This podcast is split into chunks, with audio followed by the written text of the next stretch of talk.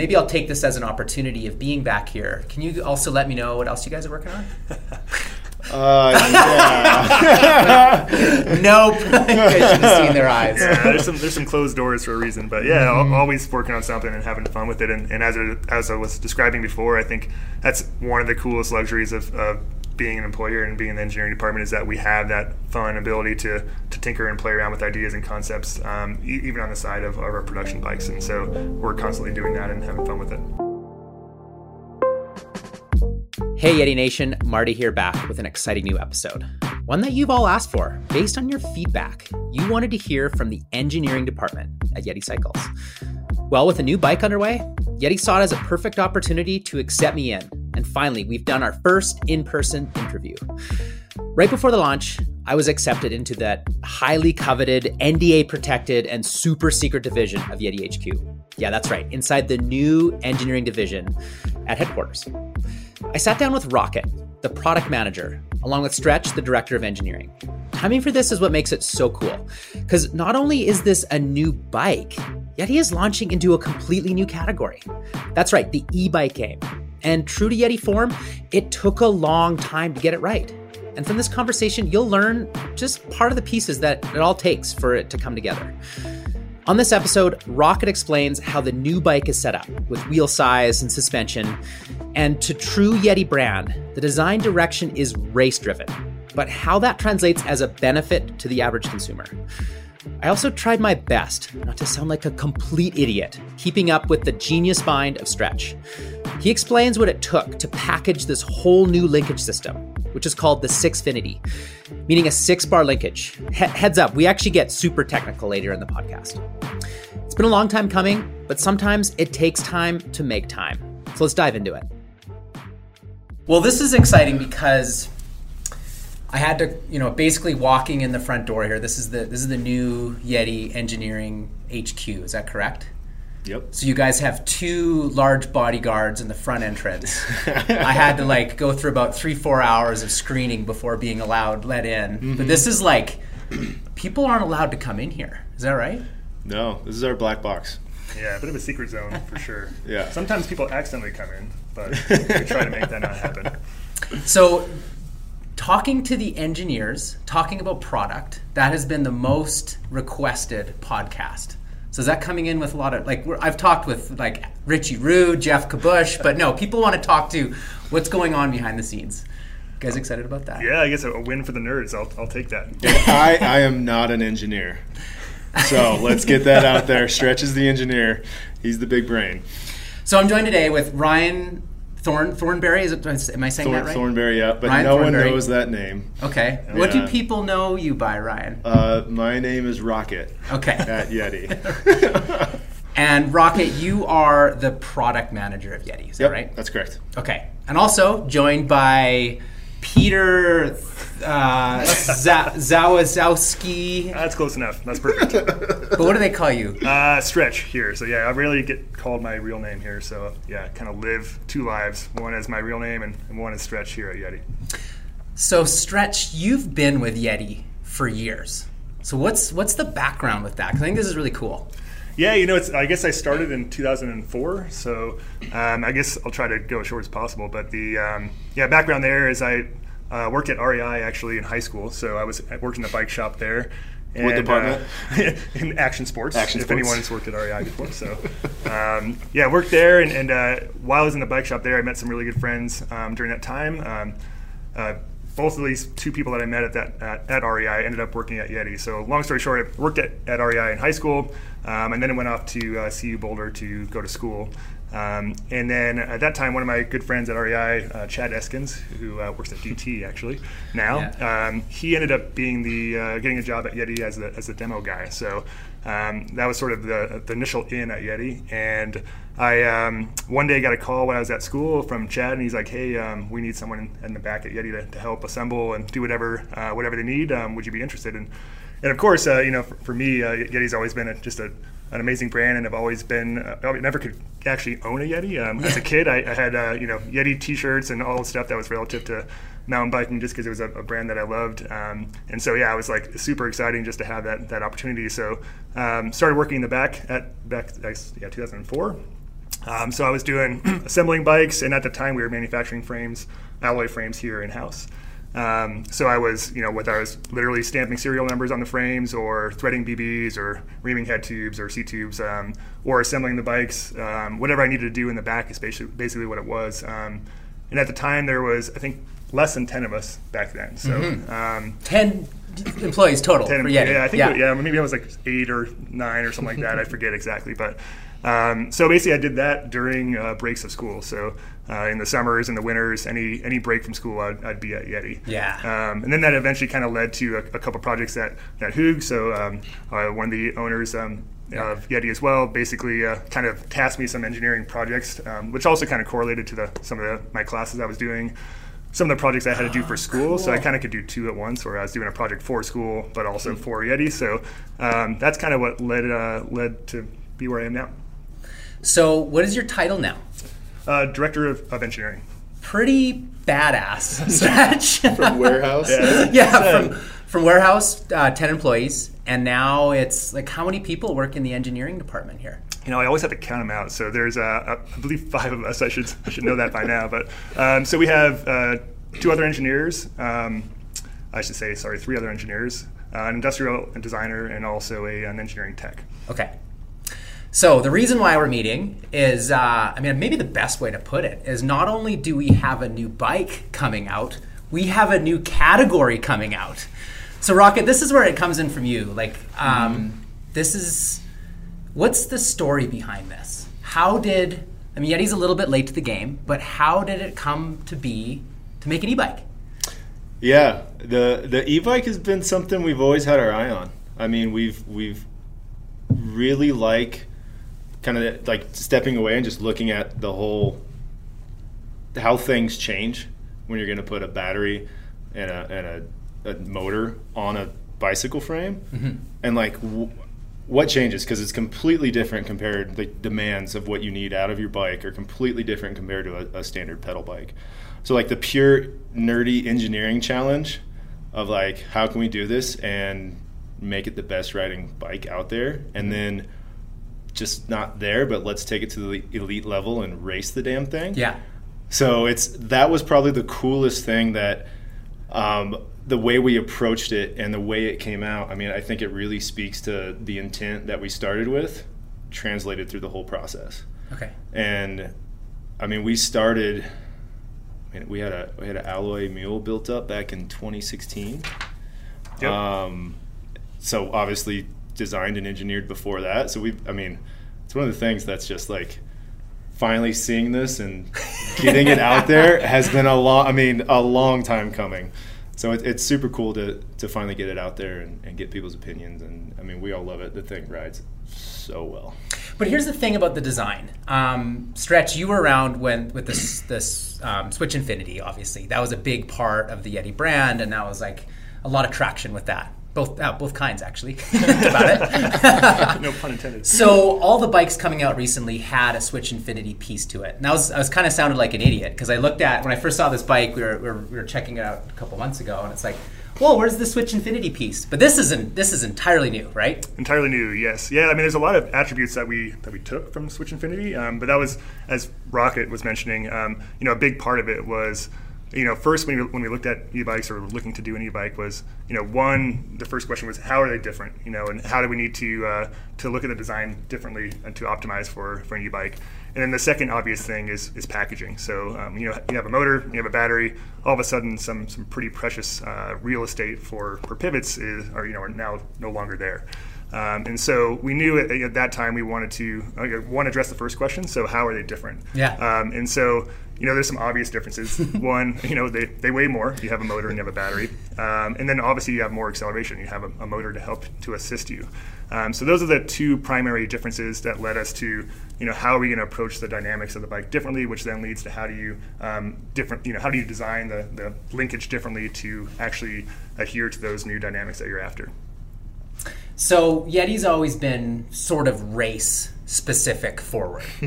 and so this isn't just an e-bike. This isn't just something you pick up. Um, but th- do I have that right? The design for this is race specific as well. Yeah, but don't. I mean, you look at all of our past platforms. We look at the rail technology. Um, back on what was the original 30, 303. 303, Yeah. Back in the day. uh, and then the Switch, and then Yeah. Switch Infinity, and now Sixfinity. Were all designed and developed and launched on our like enduro race bike back in the day. Yeah. And so that's what we took here too. Like we wanted this to be a race bike, and we worked with the race team specifically to figure out what their needs are Yeah. had a bunch of bikes to play around on and, and just figure out what's in the market and understand how like stretch was saying that that added torque and the, the assist changes what you need out of a, a, a bike and the, just the whole system in general and, and with the added mass and yeah it just the whole development process of getting it it's really the perfect proving grounds, right? So we have you know some of the best athletes in the world and some of the toughest Yeah. terrain and races in the entire world. So um, for us, it's always you know, we start there, and anything that we can uh, learn from that situation and in the product that is actually able to withstand that situation, uh, we know is going to trickle down to to the end consumer, and that's that's always why we, we start with the race. Well, I can relate to that because my first bike was a 150, and it was like very clear with the branding. It's like this is an enduro specific bike, and my mindset going in was like, okay, yeah, I'll do a couple races, but I definitely want to have something that can can beat around.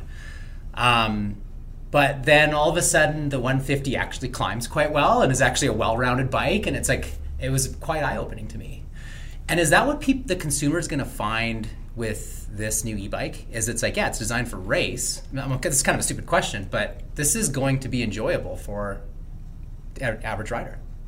Yeah 100% Yes. We- yeah buy I mean- Yeti. no, I mean we we and that's the way we've always done it, right? As you touched on, like we've always designed bikes for the, the Yeah. world class athletes, but that doesn't mean like they're so niche that that Mm-hmm. no one else can ride on them. I mean, they ride good no matter who you are. Yeah. And it's especially with the added assist, like you know, you kind of need to be fit to to ride a, a bike at elite levels, and that's where the the drive unit like helps that out a bunch. Mm-hmm. Like it'll get you up the hill, but going downhill, like there's a there's a cutoff speed that we, we hit above that pretty quickly.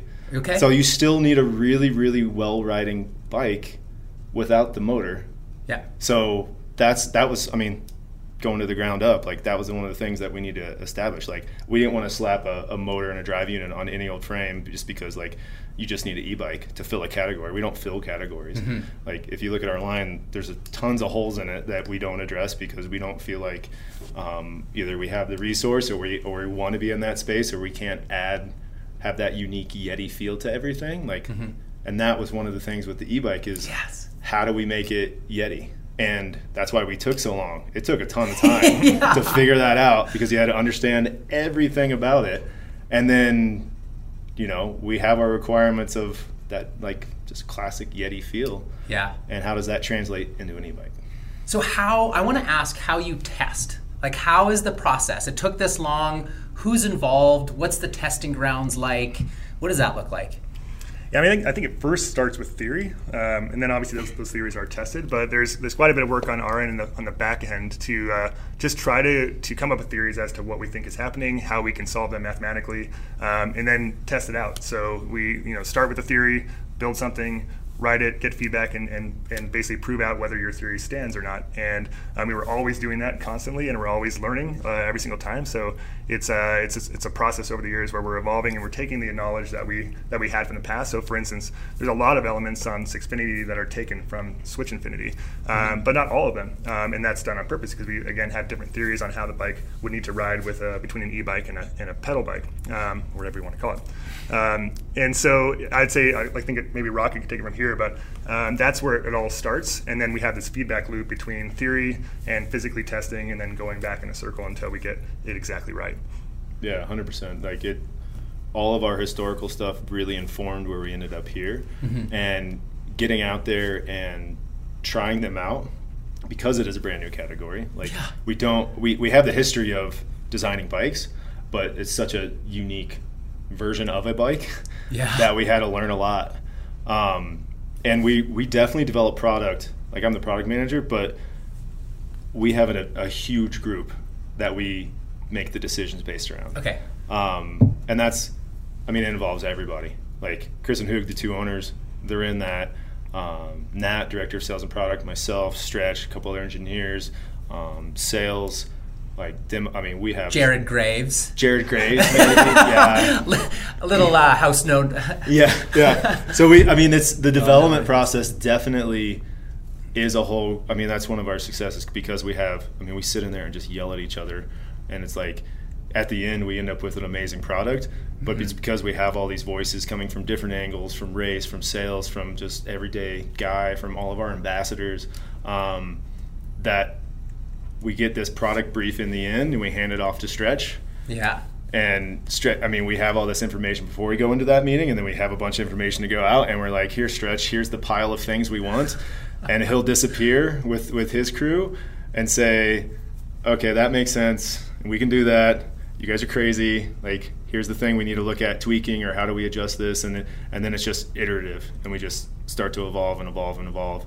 And eventually we get to a point where we have a product and um, with the e-bike we actually were able to build our own prototype. Okay. because that is it's i mean with carbon fiber we only make carbon fiber bikes um, to to cut a whole set of tools to make a single frame Yeah. is not a quick or cheap process. It takes a lot of time to develop all the surfaces everything you want to go into it. Um, get a tool get a layup you want to ride like that's tested and we can go out there and prove out a concept. And um, once it's proven out then you basically start all over and actually make production quality stuff where you, where you want to or tweak things and then start over again. So it's it's it's a really long process. So that's where the history um, that we have designing bikes really speeds that up in a way because we can look at our database of everything and say okay here's what i'm feeling. Here's what we can do I think to add to that too, I think we have really two distinct workflows on how we develop. So the one that Rocket just described is, you know, when we have a, a product in- intent and we know what we want to design, that's our, our general feedback loop. But we also have the luxury here at Yeti that I think is fairly unique, especially in the engineering world, um, where we have sort of this side ability to just tinker. Um, and we're playing around with ideas or concepts, and oftentimes building complete bikes that are carbon um, that will never ever hit production. So we're opening tooling just to try out this concept, and we do that a lot. Uh, we've done that several times, and it's one of those things that's just having that luxury and the support from from the owners to be like, all right, here, here's this money that we're going to invest. We're never going to really see anything back other than knowledge, and that Whoa. eventually leads to to the products and innovations that we have down the road. Is that ability to constantly play around with a product that we're not necessarily going to take to market, um, and so that that again that knowledge really feeds what we're and what we end up doing for a final product. Stretch, does it drive you nuts when people compare an older model with a newer one? Like this is this is like the new version of the SB 5.5, or would you say a that this bike. thing is like yeah, that was a great bike. yeah. yeah, Would, would would it be a stupid question to ask? How would you relate this to what's currently in the line? Well, I'd say this one's a little bit tough because there's there's a lot of new parameters, right? So there's uh, obviously the motor and the battery. Oh, so this is easier to climb. Oh, okay, I, I think I'm starting to understand this. yeah, and the suspension. But like, if you if you don't count this particular bike, then I think that's a totally fair question, and it's a question that we are always trying to answer ourselves and, and make sure that we're improving. So if it wasn't this particular bike, uh, I'd say 100% fair. So you're comparing a, an SB55 to a 130 or 150 or whatever. Um, you know, our, our goal is to always improve and to learn from that last bike. And and uh, you know, the truth on our end is that this, the second a bike comes out, we're you know we're pretty much I just kind of acknowledge all the things that I want to change or the things that I wanted to do differently or, or could be better. So Yeah. uh, instantly, you know, we've seen a bike for a couple of years when it's out in the market, and Yeah. by the time it, it's on the market, I'm like, man, I, we want to do all these different things differently. We've learned this or whatever it is, and so that's that's our drive. Is we're always, that, Yeah. you know, it's never good enough, and I we have to force ourselves on launch day to take a day and be like congrats like Yeah. look at what we did because I mean, we're on the next whatever projects, however many years ahead, and it's like, oh yeah, we we did that. We did that two years ago. I'm not going to get to that, but I'd love to know what else is coming out because it's like I'm just kidding. exactly. oh yeah, yeah. Well, no, guys, I can relate to that because it's like I think about painting a wall. Like you know, I in my own house, I can see the imperfections of the wall, but nobody else. They roll in. It's like, Yeah. oh, that's a beautiful colored wall. This is a beautiful colored space.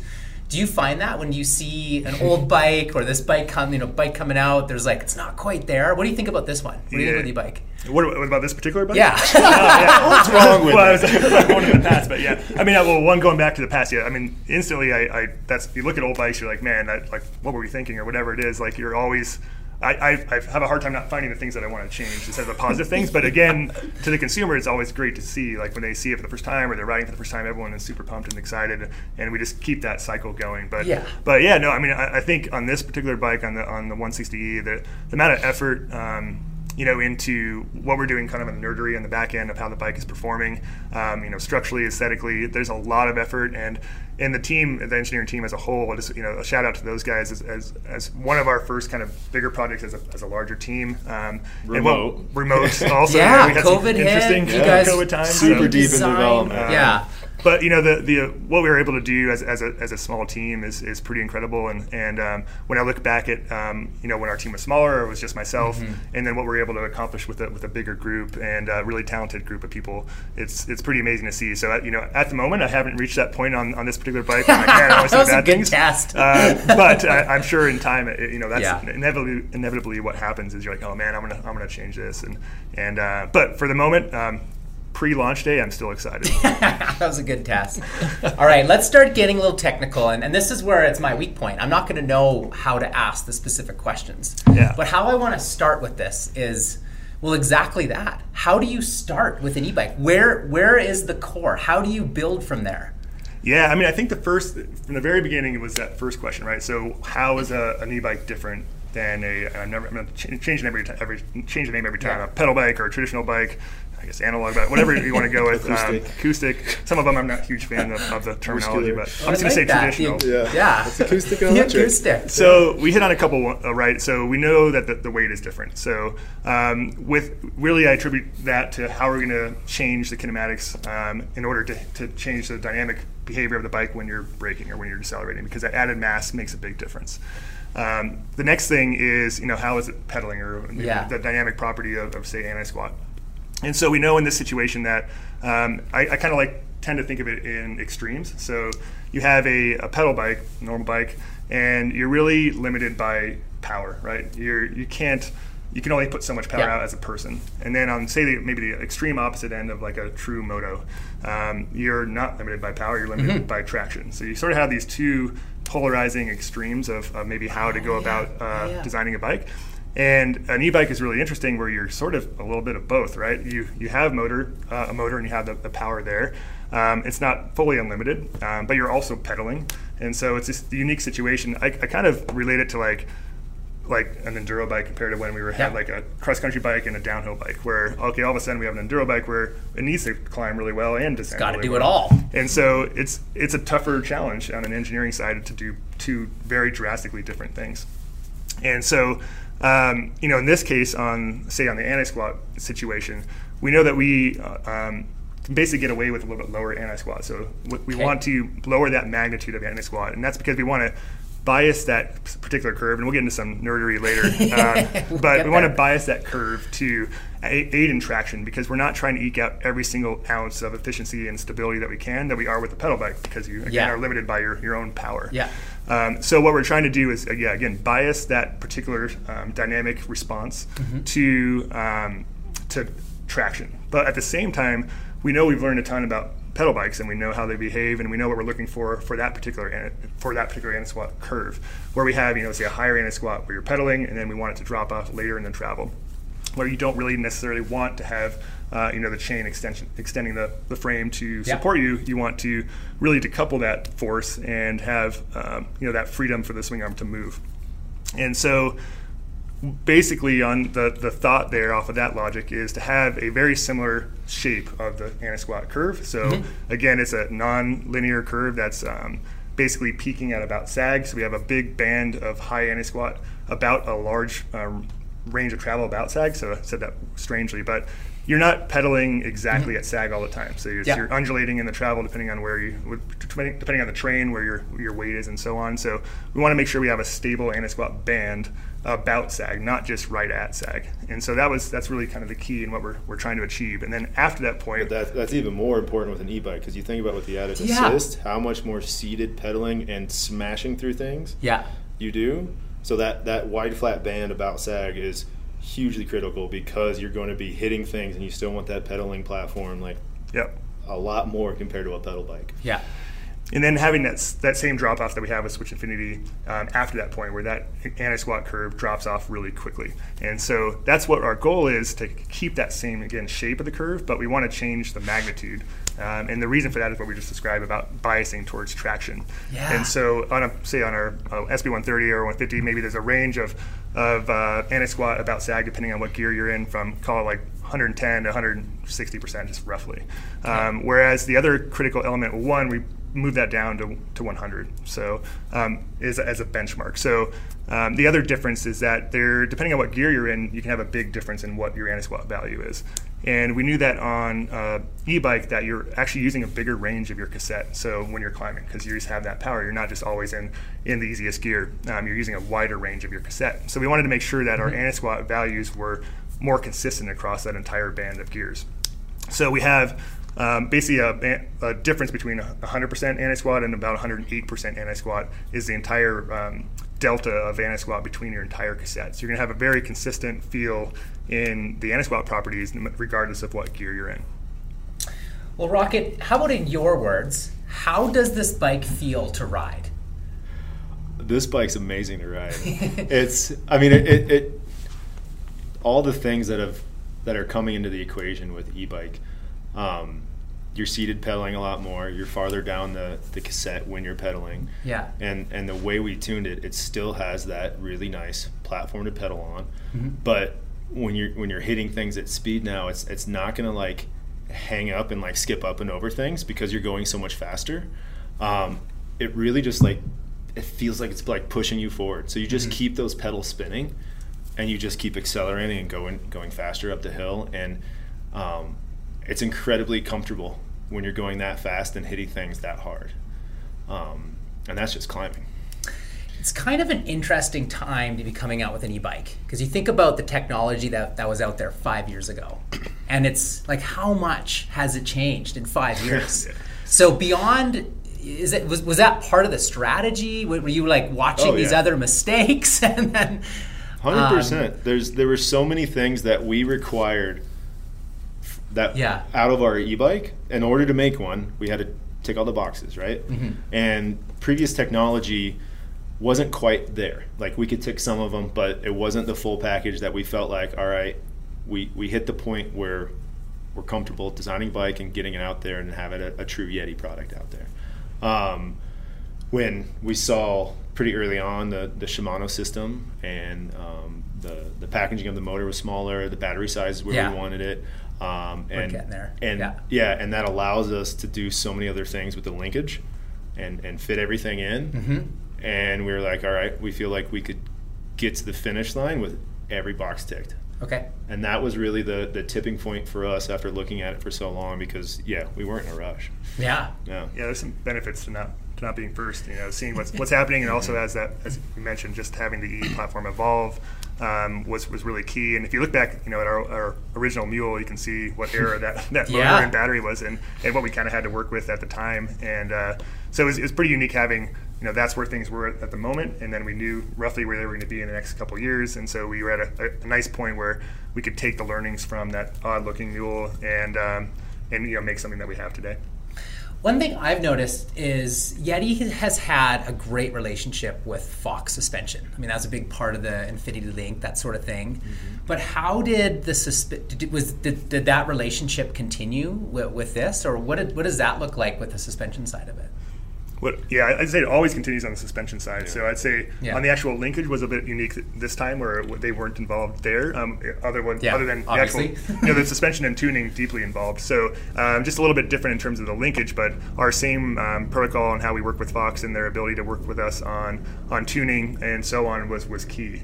Um, and, and I think one of the unique things uh, about Yeti is that we have the ability to do our own tuning. So, um, you know, that's not true, I'd say, with, with likely every Fox customer. So, um, you know, again, our relationship with Fox goes back, to, you know, 20 plus years and, and, um, and they're unique to, to our Yeah. designs. And so, the, the cool thing here is we have so Dave Zigman is our um, basically our test rider. He was a, a pro racer as well. Um, Yeah. Also does all of our ride testing um, you know, for the initial part at least. Um, and so he um, has the ability. So we have a dyno in house, um, and we just tinker. So we have the ability to actually go inside, change the valving. Ourselves, and we're not just using a stock tune from Fox. So we're basically going through this cycle again, not only on the suspension side um, in terms of the linkage and so Yeah. on, but also on the suspension side in terms of tuning. Um, and so we're going through a lot of it. I mean, many. I think we were at like 20 plus on this. on 20 this- plus per, and we have two shock specs. No way. So it took, I mean, and and Okay. one cycle test cycle, you know, he Yeah. sets something out based on you know how we designed the bike, goes out and rides it, comes back, he's like, all right, I'm going to tweak this, and just iterate until Yeah. like open up a shock, change all the stacks, like purge it, get Whoa. it back going, put it on there, go do another test lap. Like it's it's not a quick process, and it takes a lot of iteration, a lot of time, and um, that's one of the things I think. You know, because Fox is, I mean, they're catering to all the brands, right? They need to make a product that works on so many different platforms. Well, we have one very specific platform. Yeah. So we want to make sure that we have one very specific shock, and that's where the relationship um, has been great over the years. Because you know, in the end, we have to have their approval. It's not like we're just doing whatever Yeah. we want. And be like, "Do you guys are doing this?" Like they need to sign off and make sure that everything's copacetic with what they're doing. Um, but it's been a really cool relationship over the years, just to, to to lean on and allow us to get what we want, like fully out of our bikes. Yeah, just one more lever that we can fine tune to Yeah. you know, make the best bike possible. I gotta say, from a consumer's perspective, when you just pop on the website and you can see that calculator, you just like you, you put in your bike, uh, the suspension, your your weight, and it just comes out with even tire pressure, but it actually comes out with suspension. Because what I found is the first Yeti I ever rode, it was not correctly set up. Like the suspension was was not correct for me, and honestly, it didn't ride very well. Yeah. Traction was way off. I was getting bounced all over, and I actually didn't have a very good experience.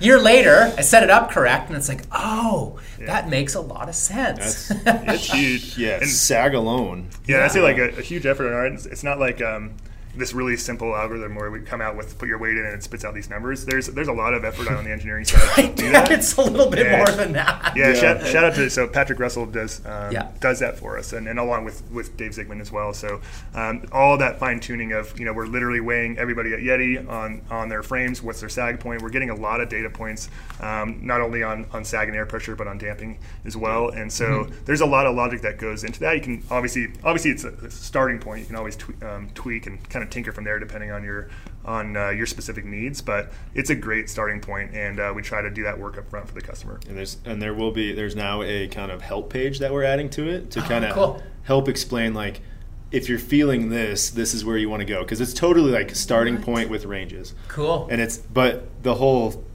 the whole, getting into the suspension theory and your personal ride style and where you ride and the train and everything like you could ride one setup here and it's perfect but you have to change everything in another setup so it's really hard to convey that much complexity but we feel like we have a nice um, concise thing to help people really dial in their suspension it's like well i'm feeling this in this situation okay Yeah. let's try this click How about the simple question on this e-bike is how did you land on how much range of suspension? Like uh, it's the 160 in the rear, right? Mm-hmm. And then how much in the front?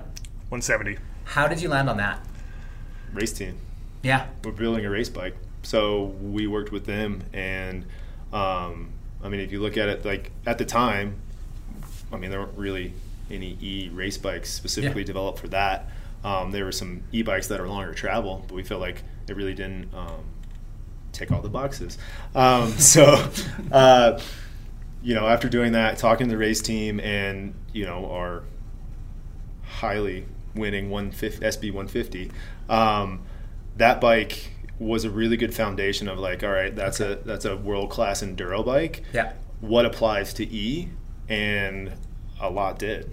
Um, so we, we took that to inform the decision and, and kind of combine like the whole E element with the with our enduro pedal bike and yeah, it's I mean yeah you can go longer, um, you can go slacker, you can do I mean you can change everything, but we built it for the racers to go fast Yeah. and they felt like that was the spot um, that they wanted to be in. Yeah.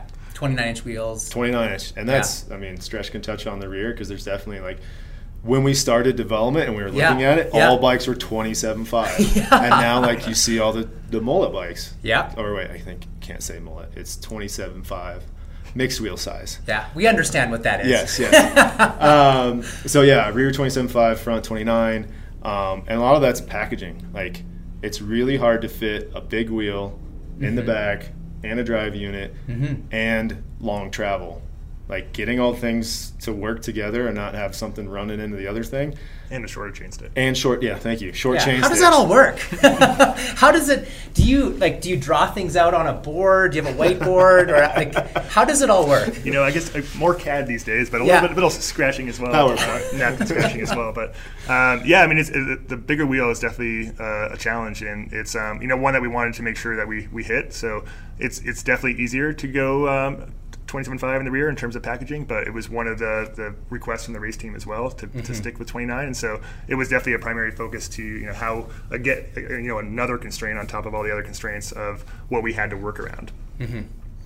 Rocket, I hear Stretch talk about packaging a lot. He loves to talk about packaging. What, how do you sum like what is what is a what does a good looking packaging mean? and I don't want Stretch to answer that. You do not want Stretch to answer a good-looking package. Um, well, it depends on the project. I mean, when you when you think about designing a bike frame, and you have to get so many different things bolted on that we don't necessarily make, and Yeah. there's so many options out there. Yeah. We try to accommodate as much as we can, and specifically with the drive unit and a battery, smaller is the better because we're trying to optimize our kinematics and I think we mentioned it earlier, like that drive unit takes up a lot of real estate. Like if you look at, I mean, that's where the Switch Infinity typically goes.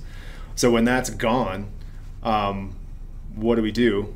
We really did this ground up approach to get to six Infinity or six Infinity. Um, but if we have a big motor, everything needs to move out, and sometimes it can't. So smaller packaging yeah. typically is better depending on the application, but it's it's it's very specific to where you're looking at the bike. Yeah. So like the packaging um, of a of a crank arm, we look at that because Yeah. you know there's a lot of things that thing it could potentially hit as it spins around. So we need to make sure we have clearance for everything. It's just I mean every part has its own limitations and you really need to consider it. And with an e-bike, there's so many more things to look at.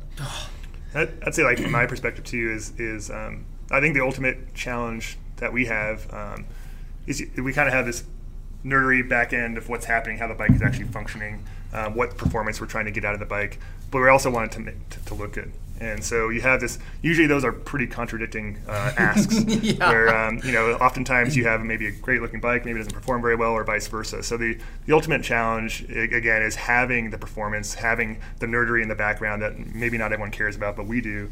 Um, have that actually occurring while still having a bike that looks good and still has all those packaging constraints. I said it again. Uh, like water bottle, water bottle in the front try. Yeah. very, Thank uh, you. That's huge. That's a big deal. Right. Uh, a piggyback shock. Uh, Yeah. Also, all these things that everything's working against you from a design perspective, but Tire we're trying to chain tire- ring. Yeah. yeah, chain exactly. stay. You got to fit a chain stay. Right. So you have all these all these challenges, and you're trying to again achieve the ideal kinematics. Uh, also, you know, we didn't even talk about like structure, right? So how Yeah. you know what what's the stiffness of the frame? How what's the interfaces of the bearings? The longevity of, of all those interfaces, and so you have a, a lot of constraints that you're that are tied into this entire package of bike design, which makes it really fun, right? So from an engineering perspective, it's, it's sort of like half art, half engineering, um, and you're combining those two and trying to, to make the best product you can, and it's what makes it really fun. Well, I've got a couple more questions, but maybe this is where Stretch can come in Mm-hmm. and make uh, Rocket and I just sound like total idiots. So before we started, Stretch comes in and printed off two pages each for, for all three of us. And I'm looking at on the right hand side, there's a circle with some numbers on, on both of these pieces of paper. On the left side, I can see a frame. I can see like a front triangle, rear, rear triangle, and I can kind of think I can understand where this is going. But Stretch, why don't you uh, why don't you put us to work here? Yeah, think, so again, bear with us. If you, uh, there's probably not many people that are super interested here, but if you are, more power to you. um, so I, I, just think it's helpful um, to kind of go through this process. A lot of this is pretty elementary in terms of the, the logic here. Um, but I think if you're interested in terms of uh, what a six bar linkage means, and we haven't really even gotten into that on, on Sixfinity, but I think this is helpful um, from kind of starting from the very beginning of, you know, what is a linkage, first of all. Maybe we start there. So, yeah, let's do that. So what's a linkage, right? So you have um, a series of, of bodies, or sometimes called bars, bodies, uh, members, um, and they're uh, theoretically they're completely rigid. So, like for instance, on uh, an SB 130, you have your front triangle as a bar, you yeah. have your swing arm, which is a bar or a body, and then you have your upper link, and then you have the switch infinity mechanism, which is kind of unique. So we're going to kind of ignore that situation for this this homework problem because it's a little bit uh, the next stage. Um, but a so a linkage again, going back to that, you have a series of, of bodies or members that are pivotably connected to each other, and their go- the goal of it is, is it's a mechanism, right? So you want to get some useful uh, attribute out of that mechanism. So um, in the case of a, a, mountain bike, your rear suspension or your your whole frame is is a linkage, mm-hmm. and so the goal of that linkage is one. First one is to constrain your wheel to one degree of freedom. So you have your wheel going about a path, right? So yeah. if you think about a single pivot, it's really easy. Your wheel is going about that arc, and yeah. you don't want your wheel to move in an area or a volume because then you're going to get some pretty weird, yeah. weird behaviors. So the first step is constraining the wheel to one degree of freedom. Okay. Okay, that's the very first step. Second step is to control your leverage rate. So, uh, you know, what is the movement at your shock relative to the movement at the rear wheel? That's the next thing that you're that's useful for that linkage. and then the two other things, there's more, but just to make it simple, is we care about the dynamics of the bike. So, how is it behaving when you're accelerating, mm-hmm. and how is it behaving when you're decelerating? Yeah. So acceleration would be relative to anti-squat, deceleration would be relative to anti-rise, and then leverage rate obviously, which we discussed, is, is sort of how uh, the, the leverage or the mechanical advantage of the of the, the wheel relative to the to the mm-hmm. shock. Mm-hmm. And so, the reason why we kind of started there is to then go into how a six bar linkage is different. And so, it's easier to start with smaller numbers. So we'll start with a four bar. Um, so on this, I think if you're there and you're Got listening, it. and you've gotten this far, and you actually are willing to get into some nerdery here. So, literally, what we have here on a piece of paper is a chicken scratch triangle for the front triangle. Yeah. A uh, this is a four bar linkage, so just think of like a, a typical um, uh, four bar linkage.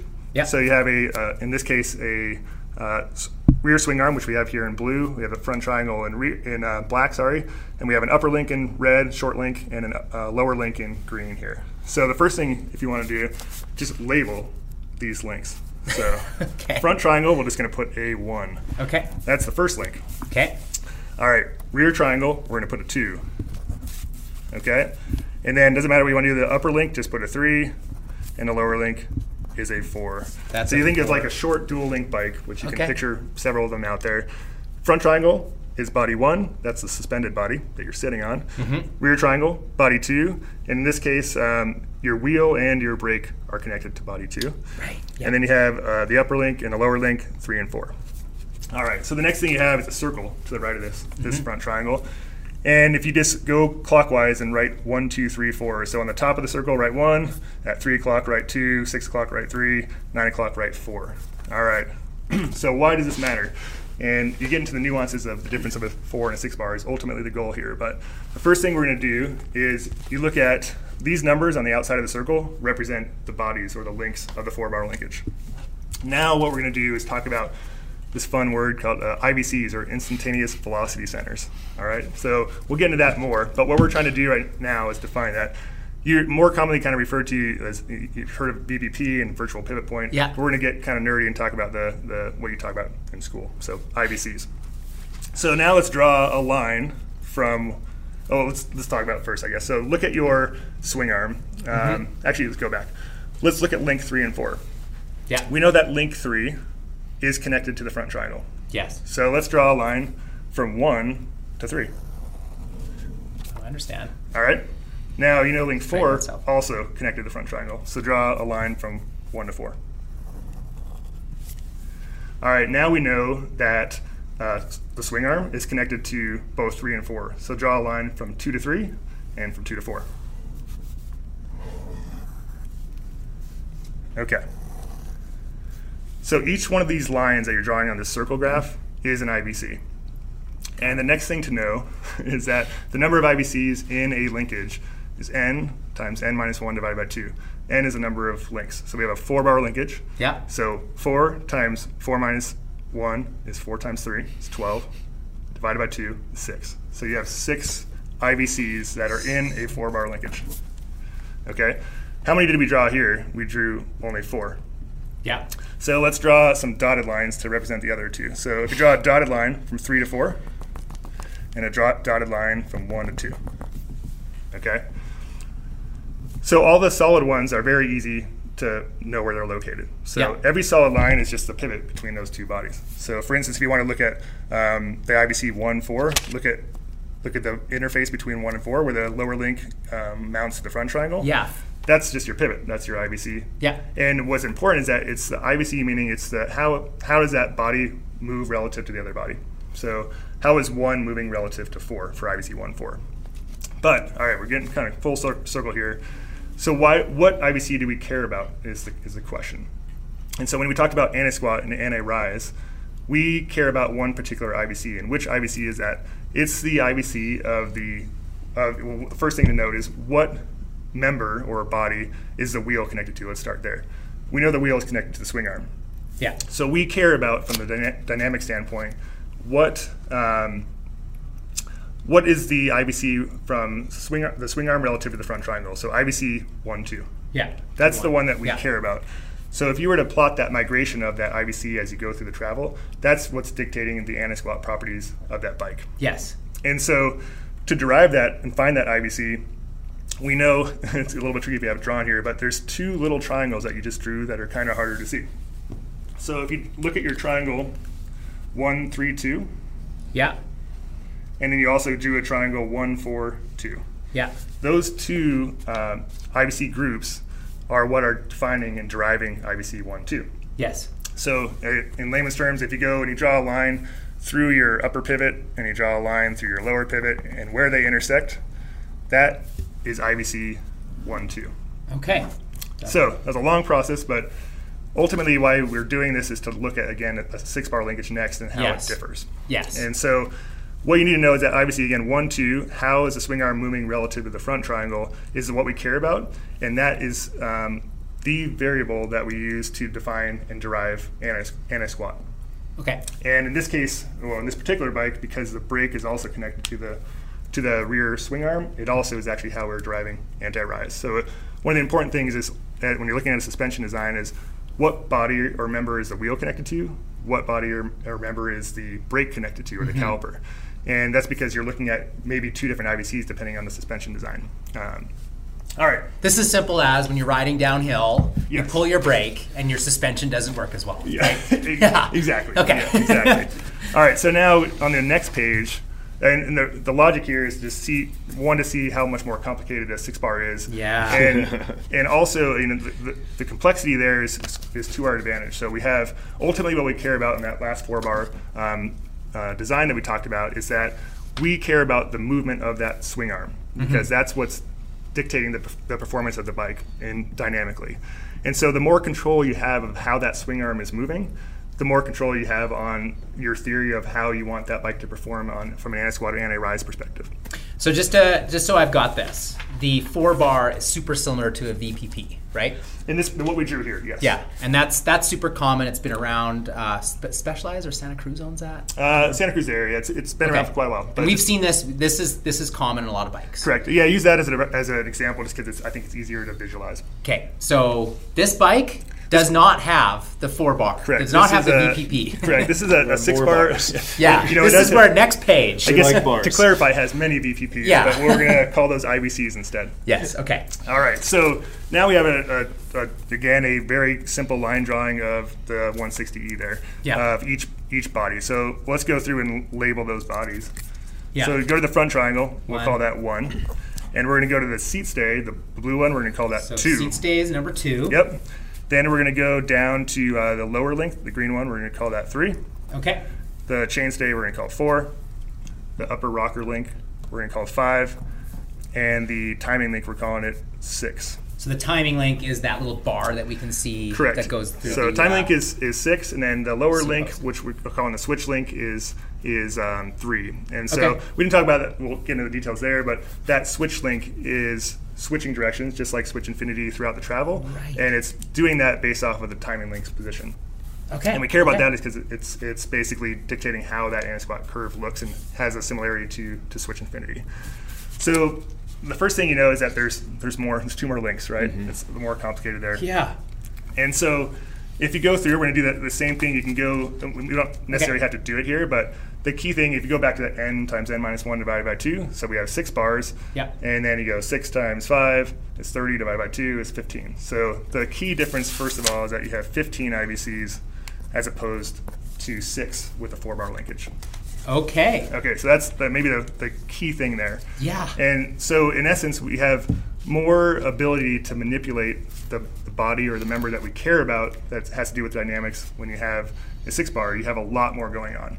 Um, and so, having a lot more going on gives you more ability to tune for, again, your, your specific goals, Right. especially when you have really difficult um, packaging constraints. Packaging. considered again. Packaging, yeah. So, A lot going on. yeah. So when all of a sudden you lose your real estate um, physically, Yeah. You to, have to. you can do it virtually. So we can create a system that behaves how we want to without having the physical real estate we want by doing it with these virtual IVCs.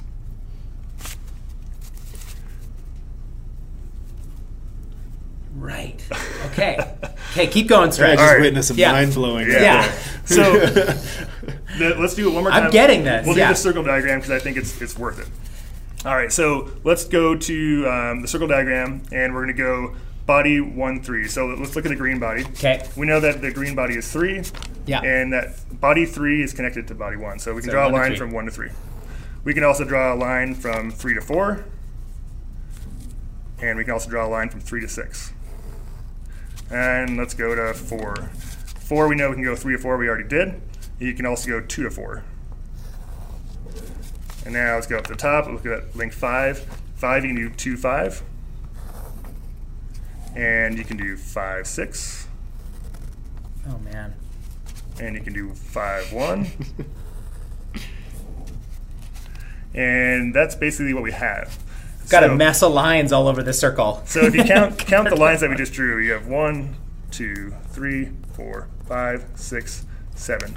We can really easily find seven of the 15 IVCs. Easy. Yeah. Because they're just right there. They're all the connection points. If you actually finish this, as Rocket likes to call the pentagram, if you actually finish it, you connect every single possibility you have there. So, like, say, one to six and one to two, and every single line. So, just, if you just do those with dotted lines, like we did on the, on Yeah. the four bar, Yeah. Those are going to be the remaining IVCs that exist, but you have to have to be derived an alternate method than we described prior. Got it. And so the the goal here, is, you know, we can get into a lot more details, but it's, we won't have the time. Um, but what I wanted to try to represent is that one, um, you can't determine the IVC as easily as Yeah. you can on a four bar. Yeah. So on a four bar, you can obviously go through those two links and find the intersection. We you basically do the same thing. It just requires more steps ahead of time. Um, and so the, the point of this is that you have a lot more um, the, the, the motion of that seat stay in our case, which has our wheel mounted to it and our brake mounted to it. So the control that we have on anti squat and anti rise is much more um, tunable. We have much more control than we would with a four bar. And so the interrelationships between all these IVCs, these 15 as opposed to the, the six that we had before, um, is really critical. So we, we'd have what we on the 160E is what I'd call a true six bar, meaning that we that seat stay again, which our wheel and brake is connected to, the motion of that seat stay is derived by all the other five links. If you take one of those links away, you won't have one degree of freedom anymore. Yeah. And so that's important because we have that added control. There are other six bars out there too. There's there's some that are true six bars. There are some that are not. I would call a non-true six bar um, where you have a basically a four bar linkage to derive the motion of the wheel path or the brake caliper, um, but then two other bars to maybe um, give six bar control of say the leverage rate. So you have um, different different methods of or different ways to use a six bar to your advantage. And in our case, we are using it to give the most um, ability to tune our anti squat, anti rise, and our leverage rate as well. So Rocket. the hardest part on this whole project wasn't putting a battery in a bike. the hardest part was de- redeveloping the Sixfinity link and having smooth rear travel. Like, is that that's the part that stands out here? I mean, yeah, it was it was one of the things that with all the all the new requirements that an e-bike has mm-hmm. is being able to achieve them all. Because we could definitely take say a four bar and get some of the attributes yeah yeah. but you're going to sacrifice somewhere. Yes. So yes. you could you could get some of the elements that you wanted to out of the or we wanted to out of the system but there's always going to be something that we couldn't quite nail. Yeah. whereas six bars a six bar system allows you to kind of achieve everything you want, or at least everything we wanted out of this, and really nail the kinematics. Cool. So, oh man, this is just like my mind is getting blown. I get it now. that just it took an hour. It yeah, took an yeah. hour. This is why we went this way. This is why the linkage looks this way. Mm-hmm. it's so much more than just putting a battery on a bike. Yeah, and it. I mean, it's and there's so many. I mean, you look at how complex it is. Yeah. Like you can go down the completely wrong hole and have a really terrible riding bike. Yeah. And that's that's one of the things like because there's so much complex complexity to this, really nailing it is incredibly difficult. Mm-hmm. Yeah, I think it's a good a good point. So like you have there's different six bar linkages out there, and you're like, oh, I think to the layman who doesn't care getting as nerdy as we do, um, you're like, oh, it's a six bar linkage, it's, it's going to do the same thing. But a, a, very minuscule change to one of those pivot points or lengths can have an extremely drastic change in how the bike is performing, um, and so that's. Uh, I think a key element here. So when you have visually, it's, it's harder to describe when, when mm-hmm. again to the layman, you're like, oh, it's six bar, six bar. Um, but if you look, ultimately, what's going to tell you about the behavior of the bike is looking at those curves. So look at your anti-squat curve, look at your anti-rise curve, look at your leverage rate curve, and to me that's the sort of the ultimate way to compare. Mm-hmm. Um, at least you have a tangible mathematical way to quantify a difference in suspension. And then obviously there's tons of subjective subjectivity and preference and so on after that point. But what we try to make sure we're doing is is focusing on that quantitative side that we can back up theoretically, and then we can have a direction to change if we want to change. We know quantitatively how we can make a difference and how that then quantitative difference um, basically is uh, relates to a qualitative change. Um, and so a couple things we didn't talk about on, on Sixfinity is one, um, again, I'm going to say packaging again.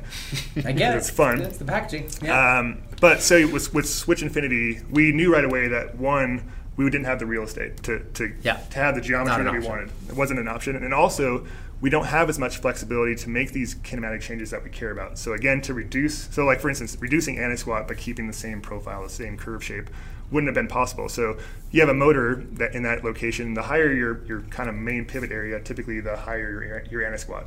Our purpose was to solely actually reduce anti-squat, so yeah. it wasn't wasn't an option there.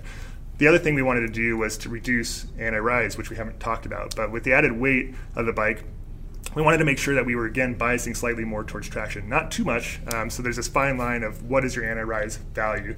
We don't need to get into the total details there, but in short, our pedal bikes, our normal traditional bikes, are around 100% anti-rise, but very consistent across the entire uh, range of travel. Mm-hmm. Our e-bikes are again very consistent, but the magnitude is reduced. So we're at about 65% anti-rise as opposed to 100. And so we're trying to find this balance where um, it's all about balance, right? So if you're at 100%, you have you're really preserving the geometry of your chassis as you're as you're braking. Um, but as a result of that uh, preservation of your geometry, you have a little bit less traction. Yeah. Um, because you have a little less freedom for your swing arm to to move how it wants to. Um, but on an e-bike, we wanted to again bias that a bit slightly towards traction, so we reduce that magnitude. Again, something that we wouldn't have been able to do in this particular case with with Switch Infinity. So uh, more the kind of ammo as to why we went this direction and looking at six bars. Yeah. And then at the same time, the third thing you're trying to do is control your leverage rate. We know that we wanted to have a leverage rate that is similar. Again, we have all these analogies to Switch Infinity because it's true, but we have a very linear um, leverage rate, meaning not the slope of the curve, but the, the how straight it is. Okay. Um, so you can yeah. have a linear and progressive leverage rate, which is still, I think, confusing to a lot of people. Um, but the curve is very straight, but it is progressive. So it has slope to it, meaning that you have more mechanical advantage at the beginning of the curve and less later in the curve. And so it is important that we have that linear shape too, because it's one, predictable, and um, you don't have a, a really quick change in sensation across the travel. It's very consistent um, and also really aids in shock tuning. Um, but we also wanted to have more progression than we do on our pedal bikes. And uh, the reason, the logic for that is that a couple things. One, the bike is heavier, so you can use that, that kind of quicker ramp of spring rate to help the bike stay poppy and playful when it is that and when you have that added weight. And two, you're seated more often. You're Yeah. going faster. Yeah. You want to have a bit more supple suspension during that situation. And so, again, um, we take these parallels of what we learned on Switch Infinity and try to um, develop a system that achieves the things we want with with Sixfinity, and having a six bar linkage and a unique one in the fact that again, we keep a similar behavior to Switch Infinity where we have that lower link now instead of the Switch Infinity mechanism switching directions and moving up and moving down. Now the lower link is doing that, and the timing link is controlling that movement. So you still have that same anti-squat behavior, um, but you have a diff- very different anti-rise behavior, which is actually pretty cool. So you can have two bikes that have identical anti-squat curves, um, but very different anti-rise curves. And so we kept, if you look at like our, um, we're getting more more terms here, but your instantaneous center of curvature, which is another way to look at your anti-squat or to der- derive your anti-squat, which we won't get into details there. But um, if you look at that on this particular bike, the ICC is very similar. Instantaneous center of curvature is very similar to our Switch Infinity bikes, but our IVC migration is very different. And so what that tells me is a good way to compare bikes when you're when you're looking at the ICC and the IVC. Yeah. Um, and you look at the migration of those curves, you can inst- very quickly s- compare and, and look at a difference between two bikes. So knowing that our I- ICC is very similar to Switch Infinity and our IVC is different, we know that our anti-rise behavior is going to be much different than our anti-squat behavior. But we're keeping the same anti-squat behavior, if that makes sense. All I can think is that my expectations for how smooth this is going to be is so high. and I just have to thank you for making me a better rider as soon as I get to ride this thing. What is it like? So, the, the, the next steps is I understand that Jared Graves is going to be racing this in Europe. Yes. So, what is it like to see a world class athlete actually put it to the test? Like, how, how does that go? Do you check in? Do you watch? Or are you on to the next project? What, what is that like?